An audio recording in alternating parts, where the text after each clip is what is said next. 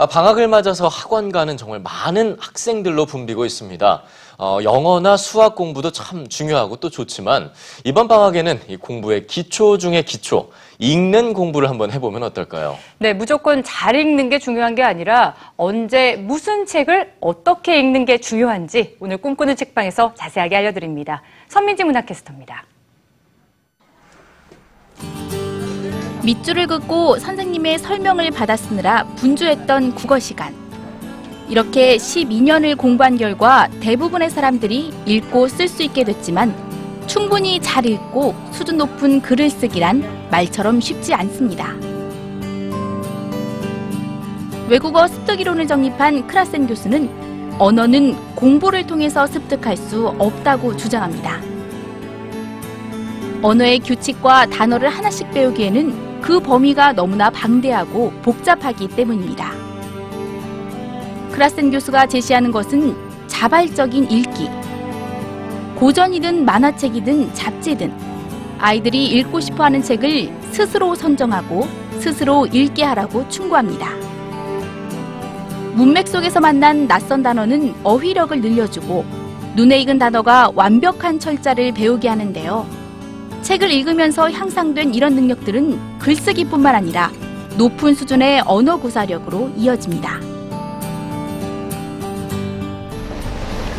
크라센 교수의 이러한 주장은 10년 넘게 영어를 공부했지만 말 한마디 제대로 하기 어려운 우리의 영어 교육에도 시사점을 가져다 주는데요. 독서를 많이 한 아이들이 언어 점수가 높다. 공감은 하지만 구체적인 증거가 필요한 분들에게 이 책을 권합니다. 그렇다면 언제 무슨 책을 읽어야 할까? 독서 시기에 초점을 맞춘 책도 있습니다. 아이의 성장 속도에 따른 올바른 책 읽기가 있다는 것입니다.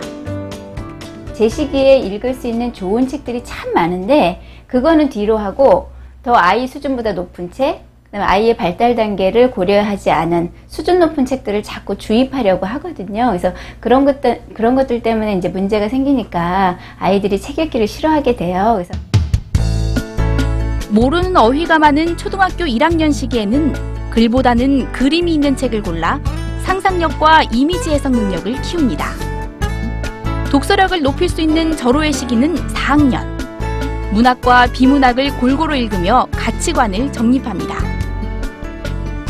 위인전은 자기중심적 사고에서 벗어나 남을 이해할 수 있는 10세 이후에 거짓말 때문에 벌을 받는다는 내용의 책 양치기 소녀는 인성이 확립되는 시기인 1학년 때는 멀리해야 한다는 내용들이 놀랍기만 합니다. 교육강국 핀란드에서조차 취학 전 아이들에게 공식적인 읽기 교육을 금지하고 있는 상황에서 조기 교육에 급급한 우리의 현실을 두 권의 책으로 비춰봅니다. 꿈꾸는 책방 선민지입니다.